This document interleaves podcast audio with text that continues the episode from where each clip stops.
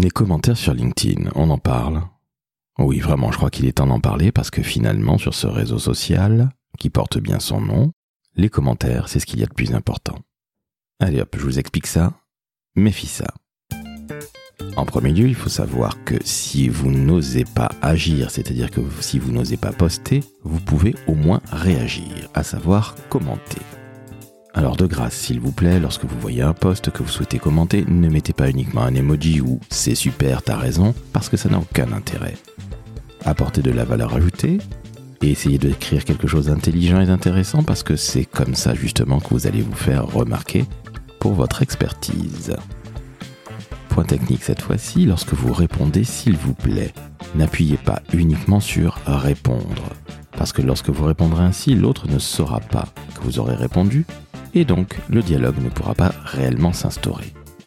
Alors comment faire? Eh bien c'est très simple, vous mettez l'arrobase, le nom de la personne normalement devrait arriver assez vite, et comme vous êtes quelqu'un de cool et de sympathique, eh bien vous n'allez pas mettre arrobase Laurent François, mais vous allez effacer avec votre petite mimine le nom de la personne.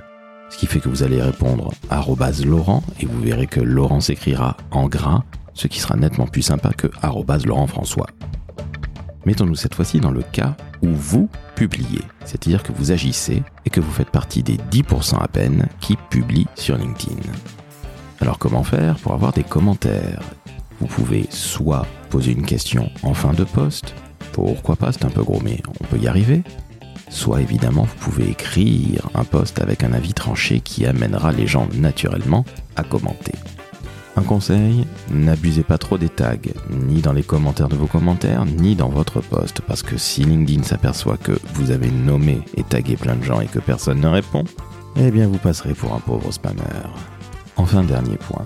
Quand vous êtes invité, par exemple dans un podcast, et que quelqu'un comme Laurent François, le mec du décodeur de la communication, vous tag, fait un post sur vous, ayez l'amabilité de liker évidemment, mais surtout de commenter.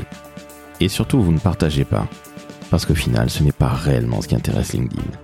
Ce qui intéresse LinkedIn, c'est du contenu exclusif. Donc les partages qui sont une redite de ce qui a déjà été fait par une autre personne ne sont pas intéressants pour l'auteur principal. Donc s'il vous plaît, n'abusez pas du partage.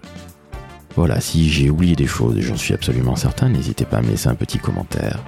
J'espère que vous mettrez 5 étoiles sur Apple Podcast et Spotify. À bientôt, c'était Laurent François, le papa de l'agence Maverick, du décodeur de la com, du café de la com et de FISA.